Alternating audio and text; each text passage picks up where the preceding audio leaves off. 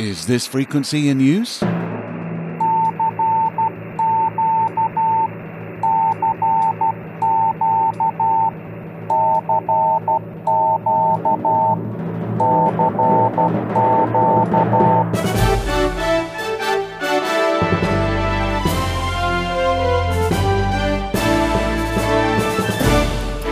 Welcome to Southgate Vibes, a selection of the latest stories direct from Southgate Amateur Radio News. I'm Steve Richards, Golf 4 Hotel Papa Echo. You're going to hear my personal picks of what is happening in amateur radio and the wider world of communications. Whether you're just starting out in ham radio or an experienced operator spinning around the spectrum for those rare and sometimes strange signals, I hope you'll find something to entertain you here. Welcome to Southgate Vibes.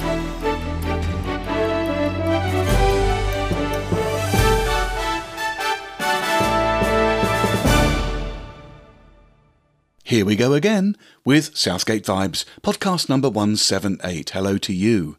Are you managing to keep cool in this heat that we're currently experiencing? I was looking at my main doublet antenna just now, and good heavens, how it's sagged in the heat. I assume because the wire has expanded. Maybe you've gone all droopy too in your antenna farm. But don't be tempted to tighten that antenna system too much just to give it a bit of extra height. You're unlikely to see any improvement in signal strength anyway, but more dangerously, when it gets much colder, as it inevitably will do, you stand the risk of your wire snapping because it's under too much strain due to contraction. Okay, lots to tell you about this time, so let's get cracking. There is a brilliant festival about to take place in Eire, which is a fun event that also brings together all the creative minds of Ireland and beyond to showcase what they've been making and encourage others to take up hobbies and careers in design and manufacture. The South Dublin Radio Club will be at the Dublin Maker Festival, Merrion Square, Dublin, on Saturday the 23rd of July. Dublin Maker is a free to attend, family friendly, community run event that celebrates the inventiveness, creativity, and resourcefulness of the maker movement. It's a place where people show what they're making and share what they're learning. There will be 100 makers at the event, ranging from tech enthusiasts, crafters, educators, tinkerers, hobbyists, engineers, artists, science clubs, students, authors, and commercial exhibitors. They are of all ages and backgrounds, coming from all over Ireland and beyond. The Dublin Maker mission is to entertain, inform, and connect the makers of Ireland while inspiring the next generation of Ireland's makers and inventors. In keeping with the maker ethos, South Dublin Radio Club will demonstrate the knowledge and skills that can be learned through amateur radio by showcasing various projects and equipment. The exhibit will feature HF and VHF stations operating for the duration of the festival, demonstrating all modes of communication. This will include a digital mobile radio, hams know this simply as DMR, which was home built and based on a Raspberry Pi. There will also be a Tiny GS ground station on show. Tiny GS is an open network of ground stations distributed around the world to receive and operate what are known as LORA satellites, weather probes, and other flying objects. LORA is a low range, low power radio platform. To give visitors a chance to give Morse code a go, South Dublin Radio Club will bring Morse keys and oscillators. A software defined radio waterfall will be running on a screen to be used as a visual aid to explain radio communications to visitors, and there will be various projects made by club members, from simple AM receivers to Arduino and Raspberry Pi based projects, and more. Dublin Maker takes place in a carnival atmosphere and is for all ages. There will be live music, food stalls, and toilet facilities on site. Entry is free. Dublin Maker runs from 10am to 6pm Saturday the 23rd of July at Merrion Square, Dublin City. You can find more information about the festival online at dublinmaker.ie or by following the festival on Twitter at dublinmaker. Alternatively, you can find more information on South Dublin Radio Club's involvement by visiting the club website, southdublinradioclub.ie, or you can keep tabs on the club's experience at Dublin Maker via Twitter at SDR Radio Club.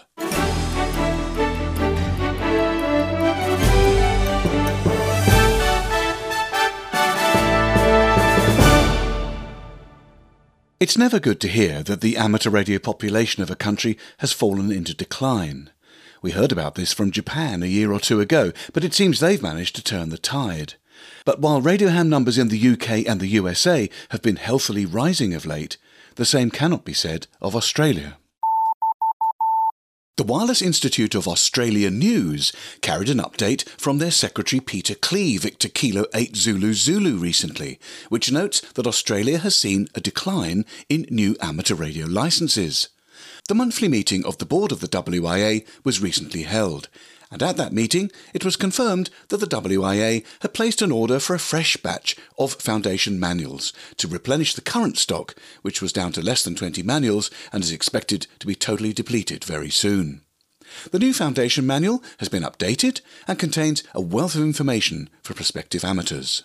The board was also keen to see the updated Foundation manual introduced, as there had been a decline in the number of amateur radio examinations and subsequent licenses issued in the last few years.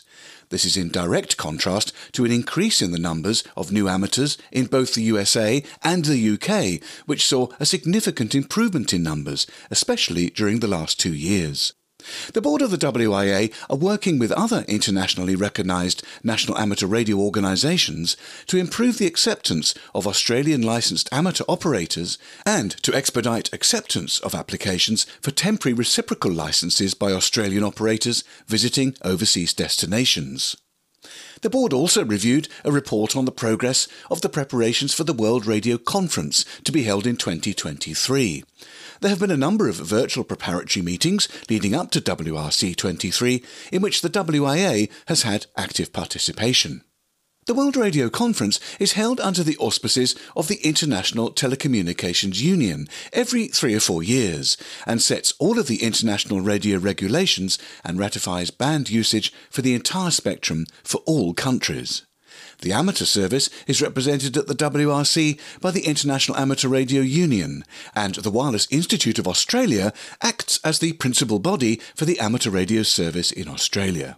There's more at www.wia.org.au.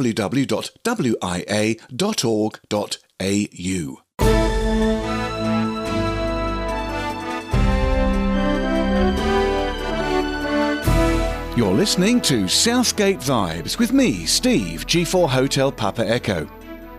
We'd love to hear from you. If you have a comment or a question, pop us over an email. Our address is vibes at southgatearc.org. That's vibes at southgatearc.org. You never know, we might feature your message in a future edition.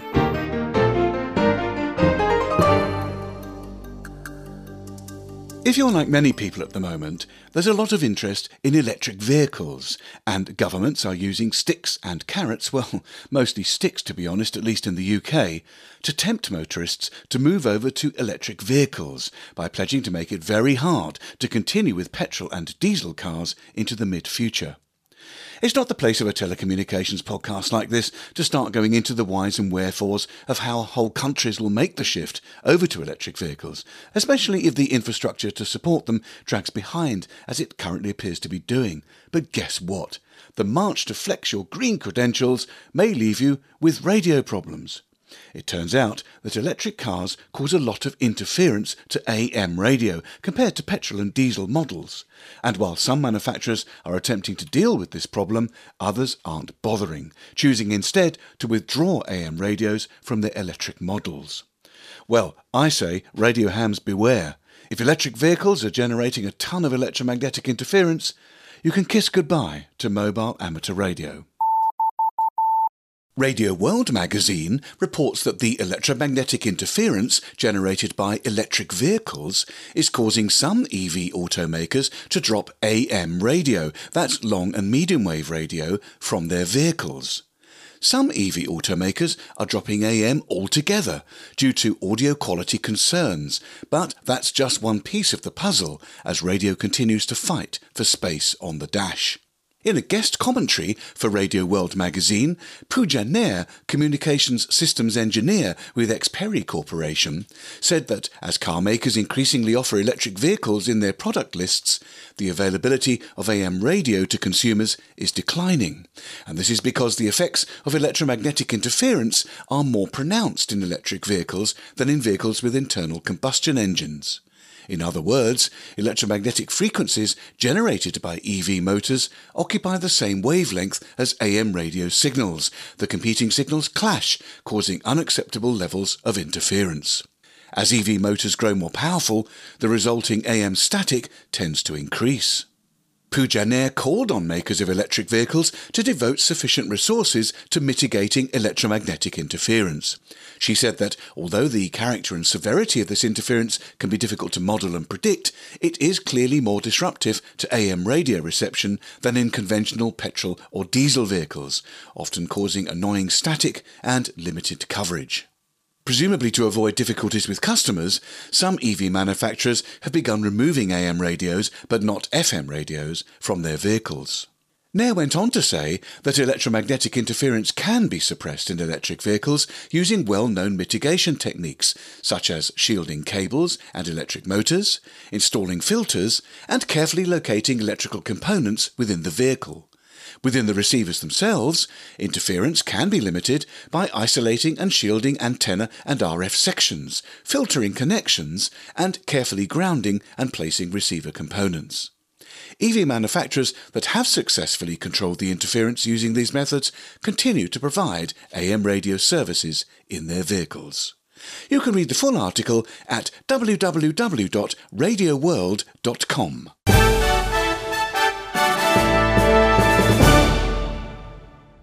A few days ago, I was watching an episode of a spy series called The Undeclared War, which has recently been released by Channel 4 in the UK.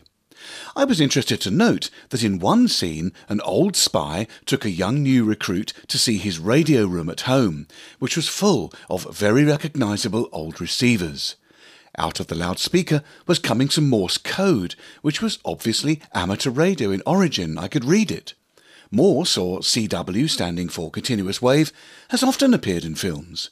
Sometimes the code is utter gibberish, but in the classier productions the Morse can be read as plain text, and often adds to the interest for radio nutters like me. And now Morse has popped up again in a new feature film.